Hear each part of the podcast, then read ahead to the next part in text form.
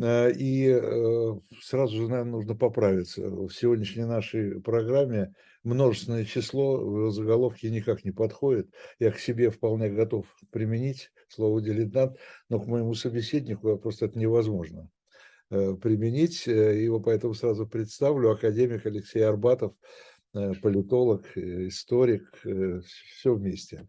Алексей. Спасибо. Здравствуйте. Спасибо. Здравствуйте. Здрасте. Так что у нас сегодня такой дилетант плюс профессионал. Э, но вопросы будут дилетантские, тем не менее. Какие будут ответы, это мы посмотрим. Э, смотрите, мы в нашей программе обычно говорим о самом свежем номере журнала.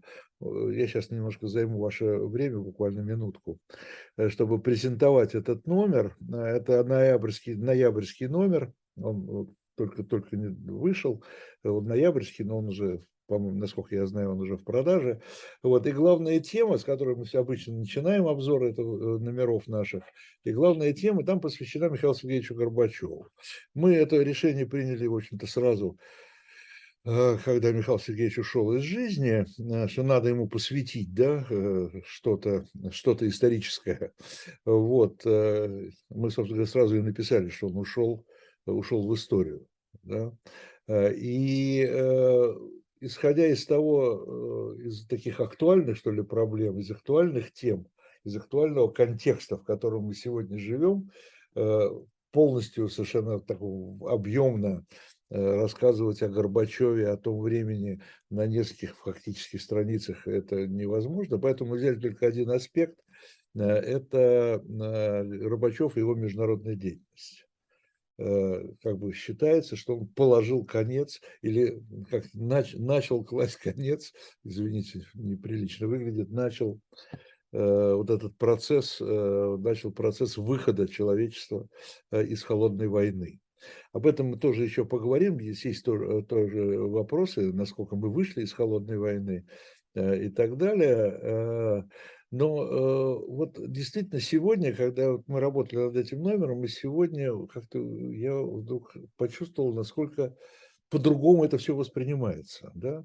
Тогда мы считали, ну я имею в виду простые люди, не, не обремененные интересом к политике, тем более внешней, ну там что-то решают, что-то такое, но никто не верил в то, что вообще война возможна. Да? Э, мне кажется, что даже Запад и западные там обыватели, э, как мне потом, э, так сказать, довелось убедиться в этом, в большей степени боялись там Советского Союза, чем Советский Союз и советские люди боялись Запада. И, но сегодня, когда ты на это смотришь, ты понимаешь, что угроза была, и это, ну, не будем говорить громкие слова, там подвиг, не подвиг, но это огромное дело, которое совершил Горбачев. Он это не мог совершить один, безусловно, в партнерстве, как у нас сейчас принято говорить, э, с западными лидерами, но он это совершил. Вот, извините за такое длинное предисловие, но чтобы было понятно, э, о чем журнал и о чем мы сегодня будем говорить с Алексеем Арбатовым. Алексей, ваш тогда, может быть, если хотите, такой первый к этому комментарий, более общий. Ну, я не могу с этим не согласиться. А, конечно, то, что начал Горбачев, привело к окончанию холодной войны и гонки вооружений. Да, ну тогда, э, тогда будем начинать будем возражать. Я имею в виду, это не, не всегда мое мнение, но то, что сейчас пишут, э, то, о чем говорят, и надо сказать, что довольно любопытное есть мнение. Вот я читаю одного очень известного российского политолога, э, кстати говоря, который вчера как раз был ведущим, да, э, модератором э, на Валдае, Федор Лукьянов, наш коллега, мой коллега, товарищ, у него была вот недавно статья, довольно любопытная мне показалась, эти рассуждения, что холодная война не кончилась, и что холодная, и лучше холодная, что холодная война нужна что э, для того, чтобы не было горячей. То есть, я думаю, что переводя на более простой, что ли, язык, что какой-то конфликт, некое столкновение интересов, оно неизбежно, да, И э, вот эта вот холодная война, э, да, она с одной стороны несет угрозу, но с другой стороны она не дает, э, не дает, э, не дает возможности, пере, не, не перерастает, слава богу, в горячую. Ну, это же странное рассуждение. Конечно, холодная война лучше, чем горячая. Кто будет с этим спорить? Но проблема холодной войны в том, что она постоянно держит мир в состоянии острого противостояния, противостояния, а, что она подстегивает гонку вооружений, которая сама по себе становится важнейшим фактором угрозы войны. Вспомните размещение американских ракет средней дальности в Европе а, в пятиминутном подлетном времени до Москвы. Вот вам гонка вооружений, вот вам угроза войны. И холодная война плоха тем, что она в любой момент может перерасти в горячую. Поэтому лучше покончить с холодной войной и строить войной, строить мир на других основаниях. Вот это и была идея Горбачева, может поначалу очень общая, а потом он перешел уже к конкретным э, делам и договоренностям, чтобы покончить с холодной войной. Э, мир э, жил в состоянии холодной войны э, с конца 40-х годов до конца 80-х, то есть 40 лет.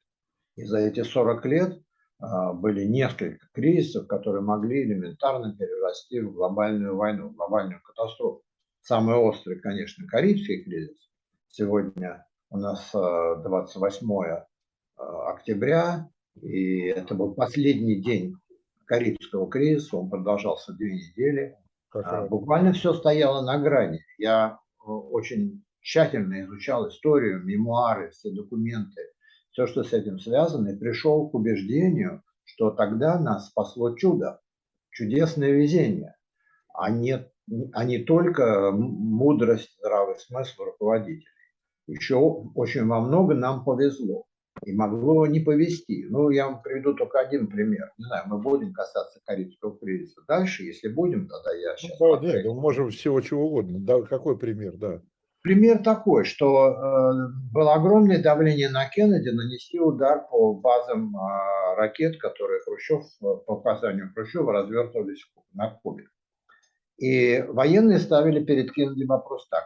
Надо начинать немедленно, потому что если мы протянем еще неделю или две, все эти ракеты будут приведены в полную боевую готовность, и на них будут поставлены ядерные боеголовки. Тогда любой удар может спровоцировать э, глобальную ядерную войну. Запуск этих ракет, в ответ американский удар по Советскому Союзу и все, что за этим следует. Время, часы тикали. Кеннеди изо всех сил, сил сопротивлялся. Сначала он сказал, нет, давайте все-таки сначала установим морскую блокаду. Установили фактически морскую блокаду вокруг Кубы. Вывели американский флот, чтобы советские суда, которые везли туда ракеты и все прочее, оборудование, ядерные боеголовки и войска, чтобы они не могли туда прибыть. Но часть-то уже прибыла. Та, та часть ракет, которую завезли, она уже устанавливалась. Новые не подошли. Кстати, там были ракеты двух типов. Вот Р-12 уже были завезены и развертывались. А более большей дальности Р-14 еще не подвезли. Они остановились, потом они вернулись назад. Но часть уже была, и военные давили на Кеннеди вполне с военной точки зрения, со своей. Надо ударить сейчас, иначе потом будет поздно. Кеннеди этому сопротивлялся. Но по, когда с Хрущевым завязался вот этот тягомотный обмен письмами и заявлениями, они все-таки военные добились своего. На 30 октября был назначен удар. Авиационно-ракетный удар с воздуха, высадка нескольких дивизий, Э, на Кубу вторжение на 30 октября. И 28 вот ровно 60 лет назад, по сравнению с тем днем сегодняшним, когда мы ведем эту беседу, им все-таки удалось договориться. Причем договориться таким странным образом. Не было уже никакой горячей линии, она после Карибского кризиса была создана, прямая связь. Тогда ничего не было. Шифровки шли в посольство. Там они должны были переводиться с английского на русский, с русского на английский. Потом на автомобиле привозились они, соответственно, в Кремль или в Белый дом. Это был очень длительный процесс. И даже э, Хрущев, опасаясь, что э, все это потребует дополнительное время и не успеют они договориться, он при, прибег к такому оригинальному способу последнее его заявление, которое позволило заключить компромисс, он сделал, выступив по радио. Здесь, в Москве, выступив по радио, что, конечно, моментально посольство перевело и довело до... Уже, уже шифровки не отправлялись в наше посольство Добрынину в Вашингтоне. То есть два дня решили вопрос. Еще бы два дня это протянулось, все, э, термоядерная война, глобальная катастрофа. Алексей, но тем не менее вот возникает тогда вопрос. Все-таки, э, все-таки они это сделали. Они, я имею в виду Кеннеди и Хрущев. Да? Э, все-таки в руках, у, э, если ты политик, да, то ты можешь, можешь во-первых, правильно осознать ситуацию да, и, и ее предотвратить. Хрущ... На Хрущева, я думаю, тоже было давление. Огромное давление Только было. на Кеннеди, да? Политбюро, за ним не было большинства. Э, а тогда все-таки решения принимались коллективно. Тогда решения принимались коллективно в Политбюро. Это не то, что Хрущев сказал, так будет, э, и всем заткнул рот. Нет, коллективно. Э, за Хрущева выступал прежде всего Микоян, он еще Громыко, а против него выступал целый ряд членов Политбюро. Тоже было ему не просто их убеждать и достигать какого-то согласия с ними, чтобы потом общаться с Кеннеди. Ну, смотри, э, Хрущев, э, в конечном итоге, слава богу, значит, все, вышли мы из той ситуации. Потом Горбачев. Горбачев до сих пор очень многие наши э, ястребы, или как их еще назвать, считают чуть ли не предателем, да, и опять же, в том числе потому, что он пошел на мирные переговоры, потому что он пошел на мир и на договоренности с Западом, что он чуть ли не сдал там, ну там Германию, конечно, там вспоминают, ну и так далее и тому подобное. И все-таки, тем не менее, вот что такое воля политика, да, который может переломить даже самую э, неблагоприятную ситуацию Э, ну, в пользу, в пользу мира, скажем так, да, не в пользу войны. И э, сегодня как-то все больше такое впечатление, что, что не то чтобы нет этой воли, я не, я не верю в то, что вообще люди хотят войны, и политические лидеры тоже, но они как-то, война стала более, более допустимой, что ли, да. И, кстати говоря, если вы вчерашнего вот Валдая мы вспомнили, Э, хотя он так как-то немного э, это сказал, ну, не, не, не расставляя все точки над «и», э, когда тот же Федор Лукьянов спросил Путина, а вот про Карибский кризис, если параллель какая-то с Парижским кризисом, то он ответил, я даже специально вот эту цитату, Путин ответил, сейчас извините одну минуту буквально, ни в коем случае не могу себя сравнивать э, с Хрущевым и представить себя в роли Хрущева. Ни в коем случае. Все. Что он имел в виду, там мы можем уже дальше догадываться, но он, э, во всяком случае, снял себя роль, э, ту роль, которую играл тогда Хрущев. Какую играл роль Хрущев, вы только что объяснили. Ну, а, президент Путин, Владимир Владимирович, он часто говорит загадками и предоставляет э, обществу значит, э, строить свои версии.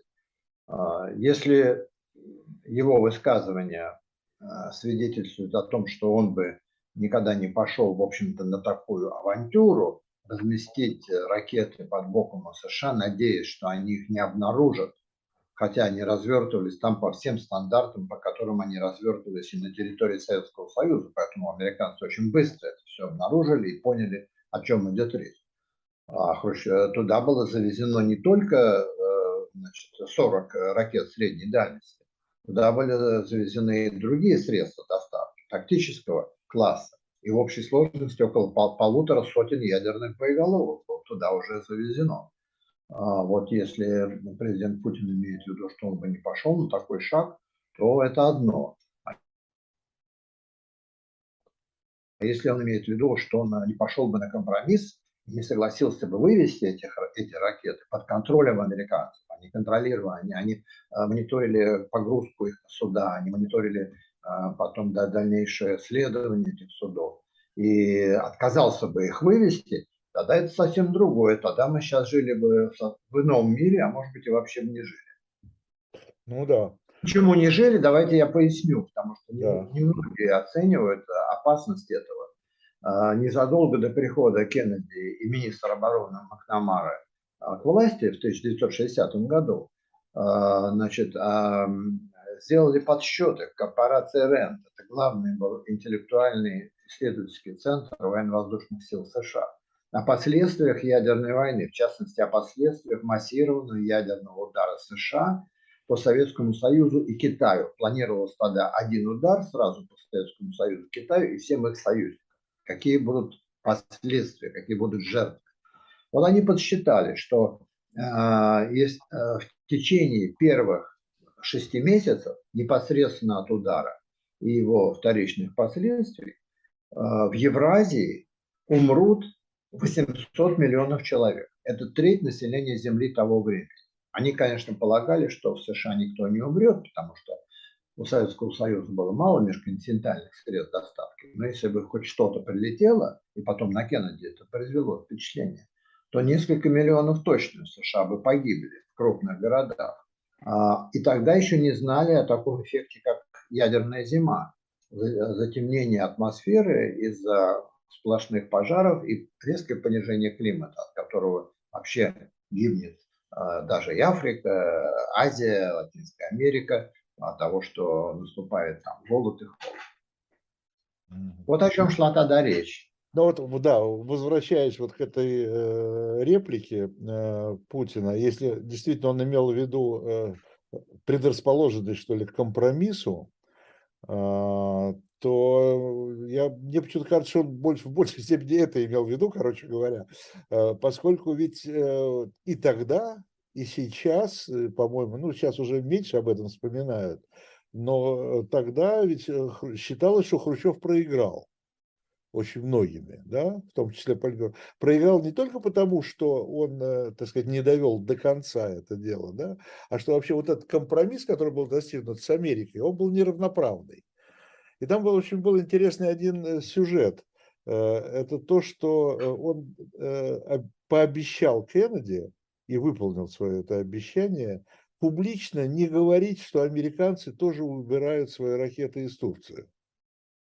Да, это верно, потому что американские ракеты были развернуты а, в поддержку гарантии безопасности союзникам по НАТО. А, но при чем здесь говорить, не говорить, все же знали, уже американцы знали, весь мир знал. Но Кеннеди просил, это... Кеннеди, тем не менее, просил, чтобы... Просил, просил, да, просил, просил. А, но на самом деле это произошло уже в следующем году. И, и ракеты Тор средней дальности, и ракеты Юпитер были выведены. Причем а, американцы вывели 100 с лишним ракет, а Советский Союз вывел 40 ракет. Так что в этом плане, чисто в количестве даже, они больше уступили. Просто это публично не было сделано. Но да. помимо этого, помимо этого, а, Соединенные Штаты э, дали обязательство не нападать на Кубу. А планировалось такое нападение, план Мангуст разрабатывался в ЦРУ. А Кеннеди дал обязательство не нападать на, на Кубу. Тем самым он признал право Кубы и Советского Союза иметь свой форпост в том, что традиционно считалось сферой влияния США, еще начиная с доктрины Монро, как начала XIX века, что западное полушарие – это задний двор США, никто туда не должен лезть. И вот они, они фактически отказались от этой доктрины. И с тех пор, и до сих пор, сколько уже 60 лет прошло, Куба остается вне зоны э, влияния США. Так что я считаю, что э, это был абсолютно равноправный компромисс, хотя его на элементарных так сказать, деревянных счетах подсчитать э, и подвести баланс нельзя. Но политика это не, не, не деревянные счеты нашего недалекого прошлого, а это все-таки высшая математика. Да, трудно не согласиться. Возвращаясь, мы много про Хрущева, давайте вернемся к Горбачеву. Давайте еще я сделаю одно замечание. США тогда, согласившись на то, что Советский Союз получит форпост на Кубе, который там и остался, хотя и без ядерных ракет, США пошли на то, на что сейчас категорически не соглашается Россия. Ведь все, что связано с Украиной, какие бы доводы ни приводились в оправдании специальной военной операции, суть сводится к тому, что постсоветское пространство, за исключением трех Балтийских республик, считается сферой влияния России. И она не желает допустить туда никого со стороны Запада, Европы и особенно США.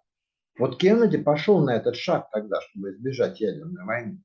А у нас сейчас вот уже эта трагедия разворачивается 8 месяцев. Мы не готовы на этот шаг пойти. Не знаю, э, может быть, э, что-то подсознательно имел в виду президент э, Путин, имея в виду, может быть, не только Хрущев, но и Кеннеди, когда он сказал, что я бы так не сделал.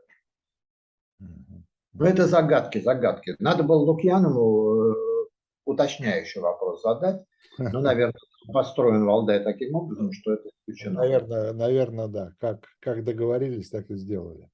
Э, вот мы в журнале напечатали такую э, схемку, э, такую табличку, что ли, да нет такой график, даже не знаю, ядерные вооружения там США, мировые запасы, ядерные вооружения России. И вот с это какая-то международная организация опубликовала, чтобы не имел, надо иметь в виду, что это, так сказать, не, не пропагандистские какие-то центры, а вроде такая исследовательская, по-моему, австрийская, э, ну, неважно, вот международная организация, находящаяся в Европе. Так вот, по этому графику, значит, запасы России и США, кстати, по ним запасы России э, ядерных боеголовок Э, ну, здесь вот с 45 по 19 год. Э, запасы России где-то в середине, вот к 85 году, к приходу Горбачева, были даже чуть побольше, чем у американцев. Это я смотрю на этот график, да. И затем э, с 85 года, собственно говоря, все это кривая пошла вниз. И э, вот почему-то нам об этом не говорят, что, в общем-то, мы достигли Э, к сегодняшнему дню, если я правильно понимаю, э, минимума, ну, не считая, конечно, там первых лет э, обладания ядерным оружием, когда их там только, когда он только появилось, да, но за вот время противостояния, за время холодной войны, когда обе державы уже были хорошо оснащены ядерным оружием, мы сегодня достигли исторического минимума за все эти годы. Это же, безусловно, конечно, э, заслуга Михаила Сергеевича. Хотя не только его, поскольку он начал процесс, а потом он был продолжен. Да, безусловно. Конечно.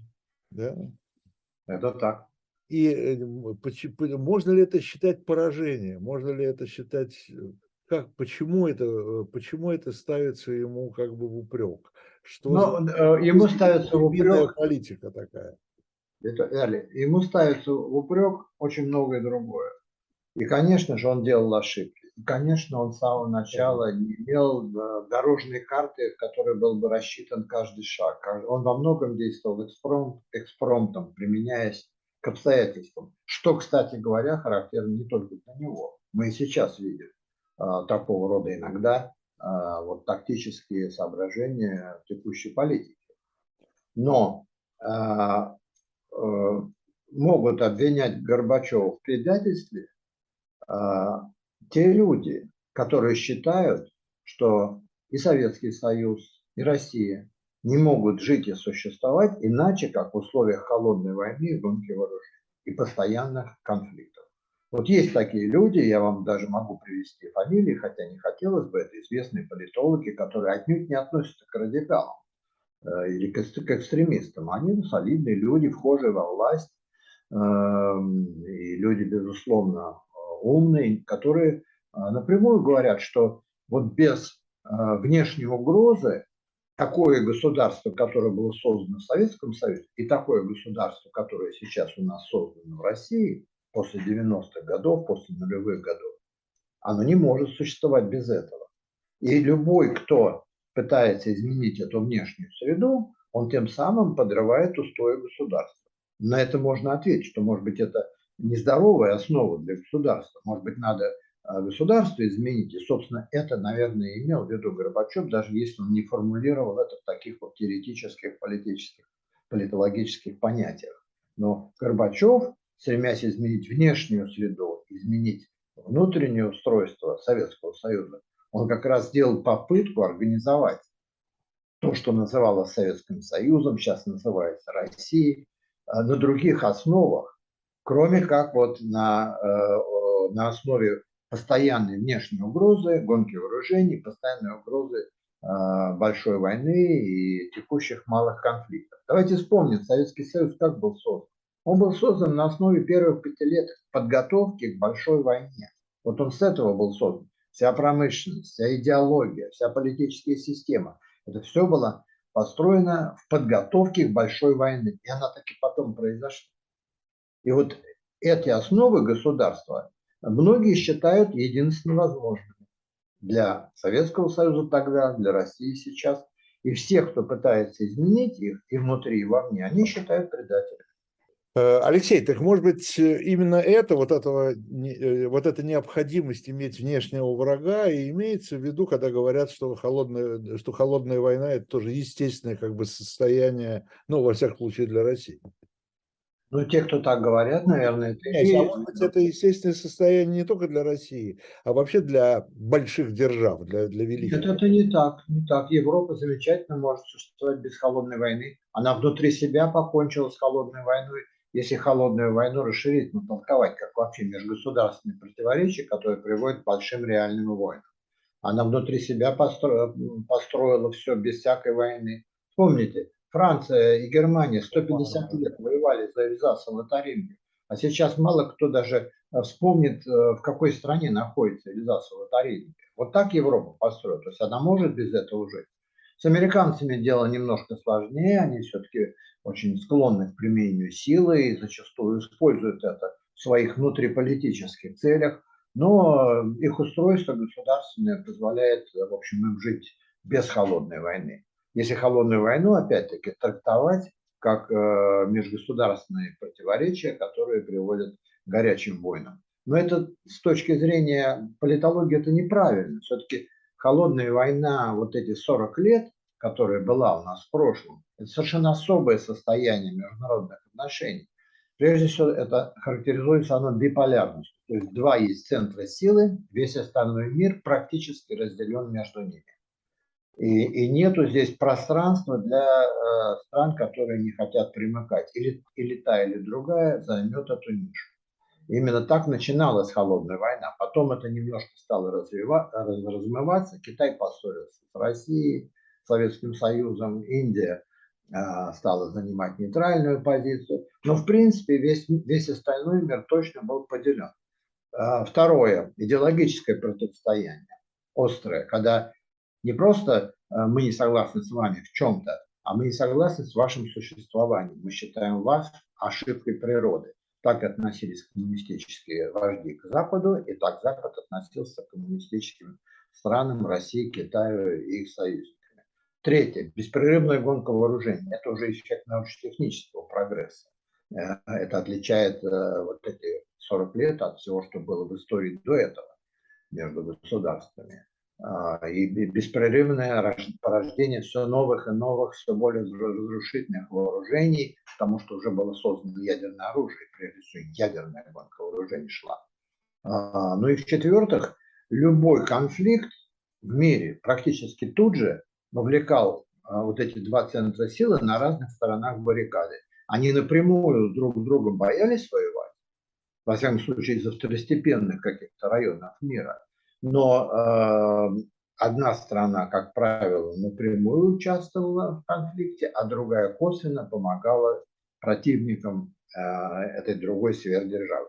Вот четыре признака той холодной войны, которую мы имеем в виду. Не вообще, так сказать, противостояние между Римом и Карфагеном, а вот именно тот период, э, который, мы, который Горбачев закончил.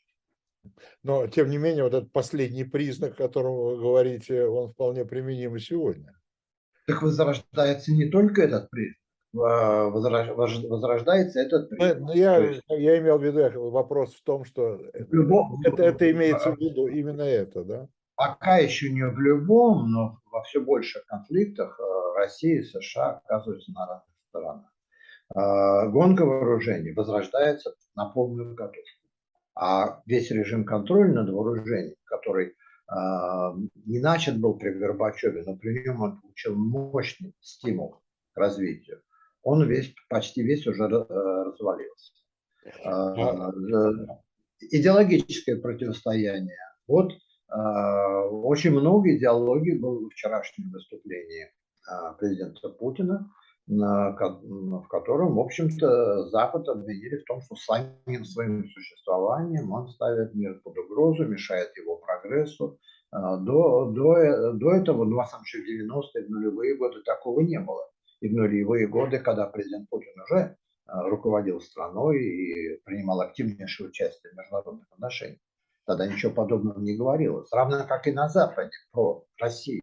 Сейчас на Западе слышны голоса, что что-то надо делать с Россией. Вот Россия, она, э, у нее есть комплекс, у нее есть вот этот первородный грех, она без экспансии не может жить, значит, не просто надо решить, разрешить конфликт на Украине, как там говорится, поражением России, а просто надо что-то сделать, чтобы впредь этого не повторялось, то есть воздействовать на Россию а, уже извне. Так что возрождаются, конечно, многие. Биполярности нет. Вот это вот да, вот это коренное отличие от тех 40 лет холодной войны. Сейчас есть Китай, сейчас есть Индия, сейчас растут независимые региональные э, державы, которые претендуют в своих регионах на гегемонию. Вот это изменилось.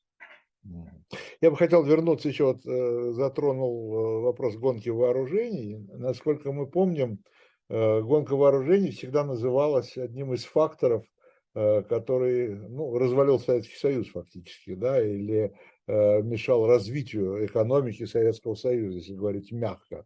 Да? А, и э, то, что сделал Горбачев, э, в том числе и не только, так сказать, исходя из внешнеполитических интересов, но и из внутриполитических. Да? То есть, прекращая гонку вооружений, он переориентировал фактически экономику, ту еще советскую, он начал с советской, да, Э, вообще он пытался перестроить экономику тоже, но э, переориентировал ее все-таки с гонки вооружений, которую уже экономика не могла выдержать, на, э, на более продуктивную, я бы сказал, да, дорогу.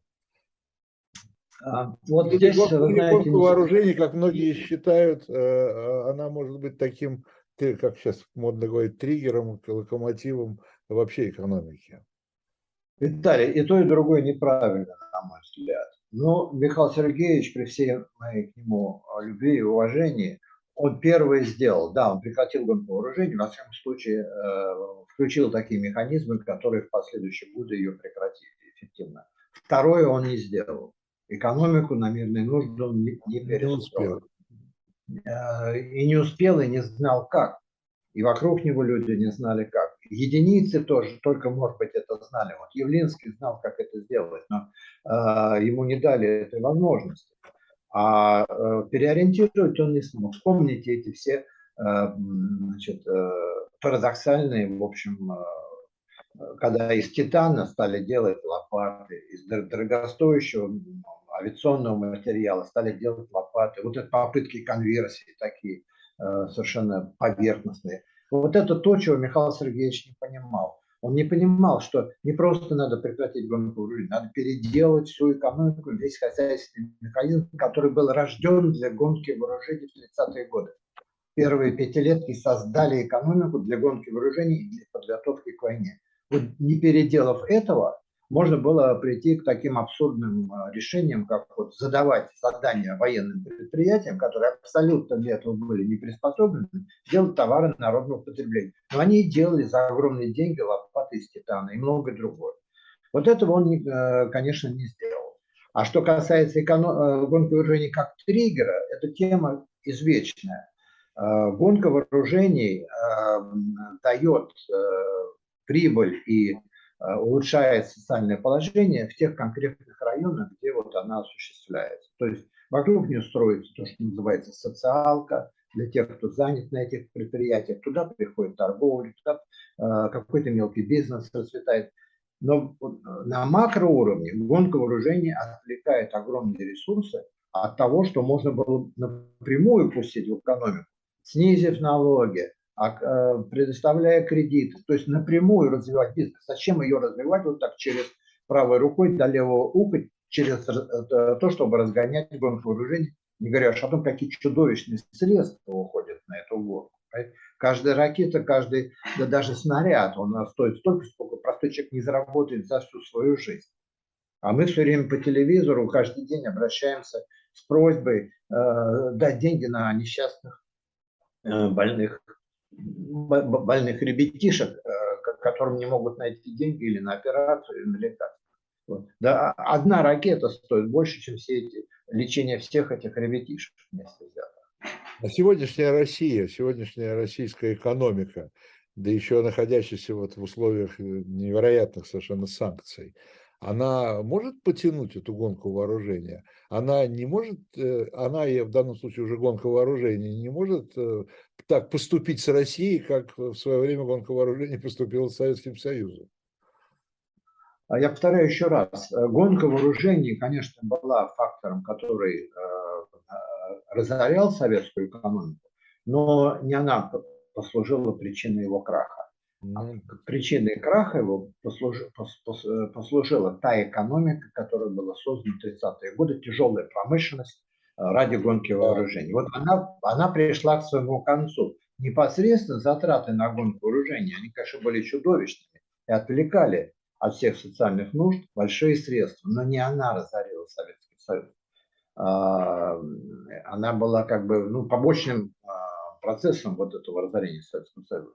Что касается современности, это вопрос конкретных подсчетов, но несомненно, что те огромные деньги, которые уходят на э, специальную военную операцию, они будут отвлекаться, э, во-первых, они будут отвлекаться от тех систем, которые, слава богу, пока что еще не используются, а это именно то, что поддерживает престиж, статус России как э, ядерной сверхдержавы, ядерное оружие, стратегические силы там и другие носители. Вот мы здесь пока еще являемся второй в мире или даже первой равной вместе с США а, сверхдержавы. От этого, конечно, будут отвлекаться средства. Это же с одной тумбочки все деньги берутся, из одного военного бюджета, даже если его увеличивать.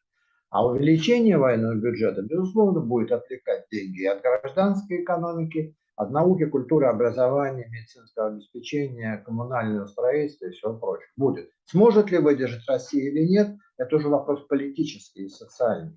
Это не вопрос подсчета экономистов.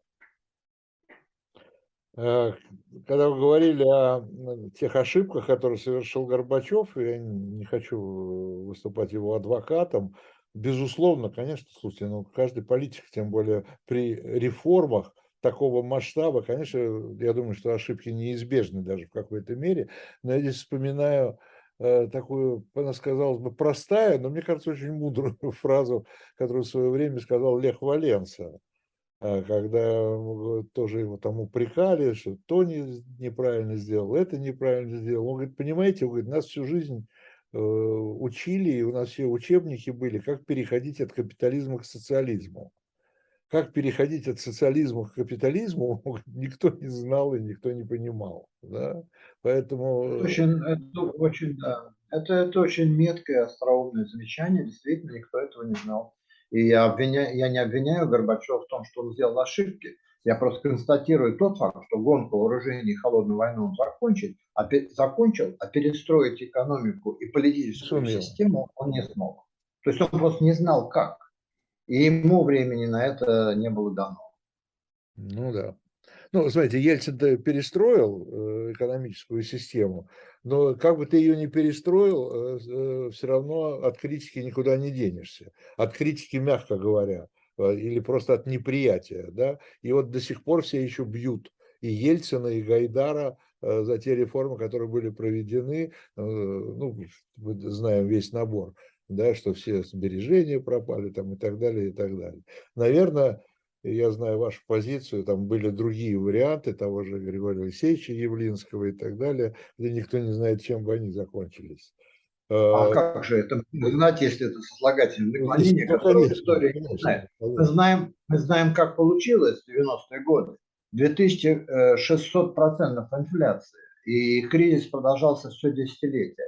И это был далеко не лучший э, вариант. Наверное, можно было как-то по-другому, но мы этого никогда уже теперь не ну, узнаем. Теперь никогда это не, дело не узнаем, это правда. Это Мое мнение такое, что э, Горбачеву ни времени не было дано, ни э, э, интеллектуальной основы, плана, который бы он принял и принял его окружение для перестройки экономики от социализма к капитализму.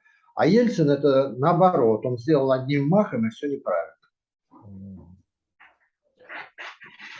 Э, смотрите, э, Горбачев, в моем представлении, он э, входит в такую группу, я бы сказал, политических лидеров, политических правителей, которые парадоксально может быть, а может быть, не, а может быть в этом парадоксе что-то заложено, какая-то более объективная вещь, которая на международной арене, за пределами своей страны, более популярны, чем внутри страны.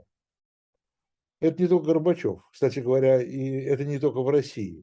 Э, это примерно судьба также Деголя, да, который невероятно его критиковали там во Франции, но он до сих пор такая почти такая символическая да, такая личность э, в мире, да, в других странах за пределами Франции.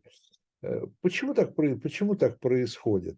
Э, потому что, ну, если уж брать пример Горбачева, э, потому что то, что вот он сделал именно в мировой политике, в мировой политике, в международной политике, намного эффективнее и больше и лучше, чем он сделал внутри страны. Ну, в известном смысле это именно так и есть. А, во внешней политике а, у лидера сверхдержавы гораздо больше возможностей, если он умеет находить компромисс с лидерами других сверхдержав и крупных держав. И Горбачев это умел сделать.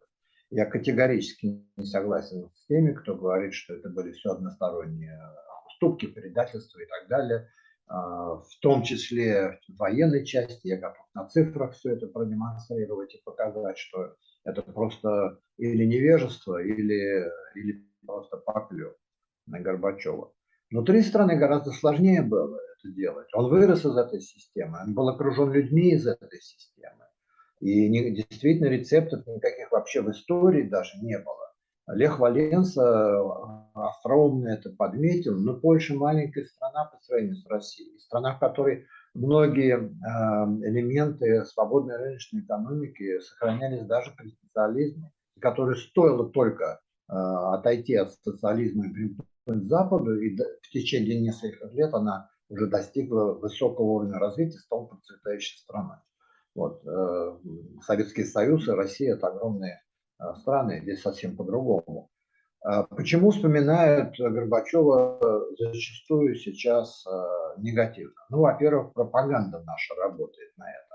Телевидение, вы по телевидению, по центральным каналам не найдете сейчас ни одной программы, ни одной дискуссии, где тот кто-то защищал бы Горбачева и доказывал, что он э, сделал все, что мог, и в основном он сделал правильный и достиг хороших результатов. Телевидение воздействует на умы. Во-вторых, э, человеческая психология э, склонна не понимать, что после не обязательно значит из-за. Вот Горбачев сделал все, что мог, чтобы сохранить Советский Союз, чтобы начать реформы, сохраняя союзный договор. Ему этого не дали. Случилась Беловежская пуща, случились 90-е годы, действительно огромные тяготы и беды для Не забудем, что случился путь. Да? Путь, а потом, да, путь, он разрушил возможность заключения союзного договора. И он практически смел Горбачева. Он, он, он уничтожил Горбачева этот путь. Центральная власть была дискредитирована, ослаблена настолько, что он уже э, не смог это все удержать. А потом все, что прошло в 90-е годы, автоматически и на Горбачева свалят. Не только на Ельцина, но это, что вот из-за него все это, что он все это начал. Это не так, но это для человеческой психологии очень характерно. Если произошло после, значит из-за. Алексей, еще такой вопрос, э, вокруг которого в последнее время очень много разговоров и всякие разного рода стрелы, я бы сказал, летают. Э, это пресловутое вот это расширение или не расширение НАТО на восток. Э, те люди, и сам Горбачев, кстати говоря, и те люди, которые были рядом с ним, в том числе во время всех этих переговоров, а все это звучало по, вокруг германского вопроса, да, говорят, что да, Горбачев говорил об этом, да, Запад обещал не расширять НАТО на восток, но имелся в виду исключительно восток Германии, восточная часть Германии. Потому что в 90-м году ни о какой там НАТО в Польше, там, в Венгрии и так далее.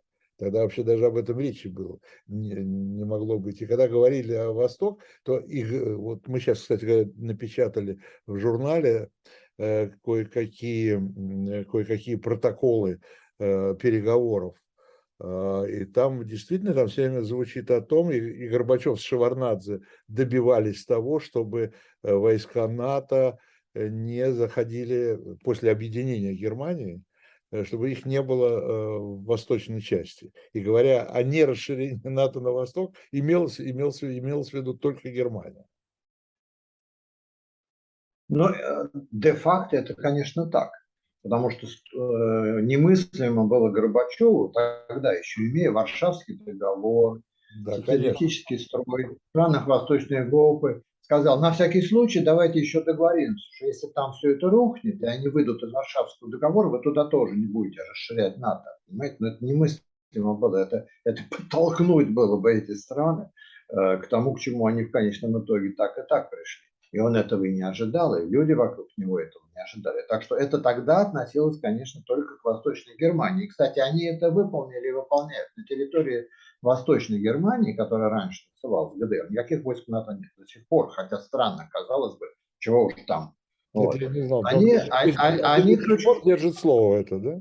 Они, да, вот они в юридическом отношении, они вот такие крючкотворы. Они распространили НАТО на, э, значит, на сколько там, на уже теперь, если считать э, эти прибалтийские страны, уже надо, на 12 стран, сейчас 3, 32 страны, правильно? Было 16.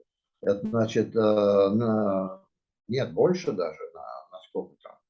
На 16, из 32 и 16. Да, на, на, на, уже, уже фактически на 16 стран. А вот в ГДР, в центре Европы, не размещают. Это действительно так. Но э, в юридической практике существует принцип имплицитно, что если они дали обязательство не расширять на восток, имея в виду территорию ГДР, то имплицитно, то есть по определению, это, конечно, касалось и других стран Восточной Европы. Ну, например, я даю обязательство вас или кого-то там другого не бить кулаком. Это значит, что я и топором не могу ударить, правильно? Нет, не значит, что я кулаком не могу, а вот топором могу. Это, это э, у юристов называется имплицитно. Поэтому последовавшее вслед за этим расширение НАТО, конечно, это был очень негативный процесс, э, который потом, э, он был не единственным негативным процессом, но в том числе это был важный негативный процесс, который привел к тому, что мы сейчас имеем на, на Украине. Это было, давайте называть вещи своими именами, не было тогда оснований э, расширять НАТО на восток. Первые три страны, э, значит, Польша, Венгрия, э, Чехословакия, которые присоединились к НАТО, э, тогда говорили, ну это исключение. Это в порядке исключения. У них исторически есть обиды. Ну давайте их только примем и все. Приняли. Потом еще 10 стран. Потом еще другие. Вот сейчас уже не 16 стран НАТО, а 32, считая скандинавские. Конечно, такого никто не ожидал, как результат а, прекращения холодной войны. Это один из аргументов серьезных, который э, против, э, против прекращения холодной войны. И, его используют, чтобы доказать, что холодная война была лучше, когда было четко, вот наши пол, полумиллионная армия стояла в, в Центральной Европе и было гораздо лучше. Но история сложилась по-другому. Ну хорошо, тогда возникает э, контрвопрос. А СВО, вот эта специальная военная операция, это не аргумент для этих стран э, в пользу того, что они правильно сделали, что вступили в НАТО? Это и служит аргументом, и используется как аргумент. Знаете, э, в политике есть два, на мой взгляд, я не претендую на какую-то истину абсолютную, есть два очень распространенных феномена Первый – это двойные стандарты. В политике двойные стандарты являются скорее правилом, чем исключением. Хотя все друг друга обвиняют в двойных стандартах, если другая сторона делает чего-то, что вам не нравится. Второе – это такой термин, который называется самооправдывающееся пророчество.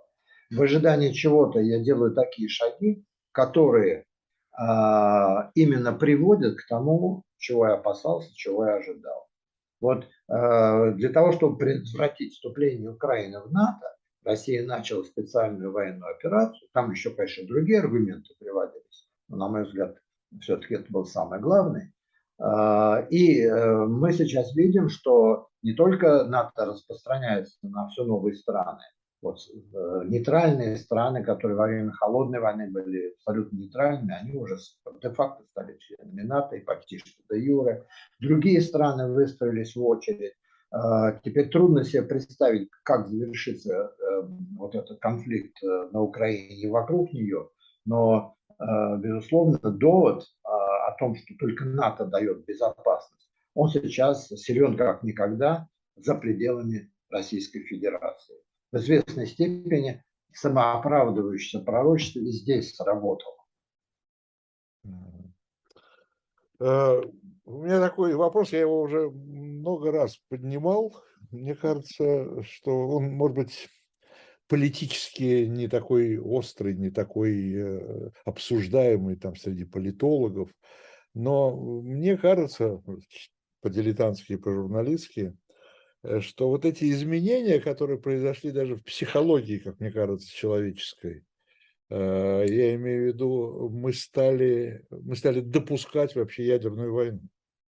Да? То, что раньше, даже в годы холодной войны, самой острой, мы э, как-то, вот я, то, что я говорил в начале, ну да, что-то там обсуждается, но никто себе представить не мог, что это может быть в реальности, да. Но сейчас мы как-то все больше и больше думаем о том, что это не исключено, скажу я дипломатично. А, что, что произошло? Вот у меня есть один, э, это не единственное объяснение, но одно из возможных, э, что сменилось поколение политиков что пришло поколение политиков, не знавшее войны, не знающее войны. Да, все-таки то поколение, оно еще как-то задело, я имею в виду и Горбачева, и Ельцина, и Рейгана, и Коля, и Ширака, там, ну и так далее. Да? Э, в их опыте личном, э, в семейном, личном э, была война. Да? Э, и некое, что бы ни происходило в политике, некое отторжение самого этого явления под названием война. То, это то, чего нет у современного поколения политиков, и поэтому вот эта угроза возросла.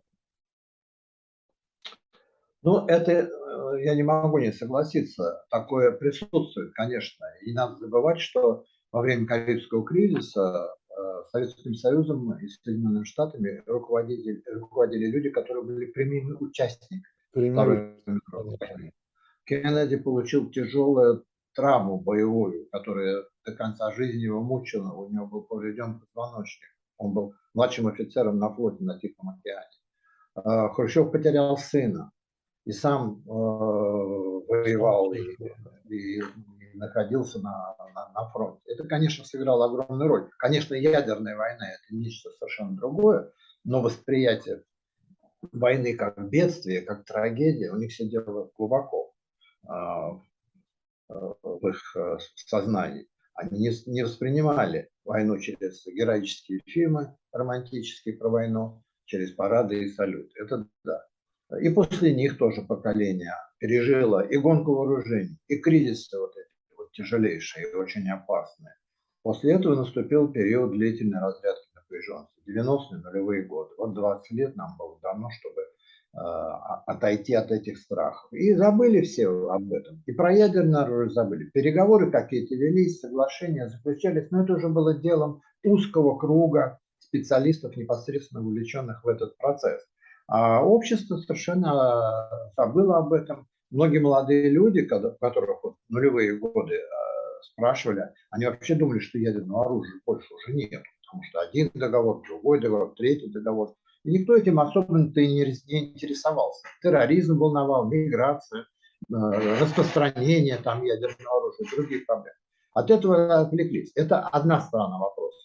А, чтобы не читать длинные лекции, я просто ограничен другой. Во время Карибского кризиса все говорили о глобальной ядерной войне. Тогда другой никакой не знали и не признавали. Даже советские ракеты на Кубе, их удар по США означал бы для них глобальную войну.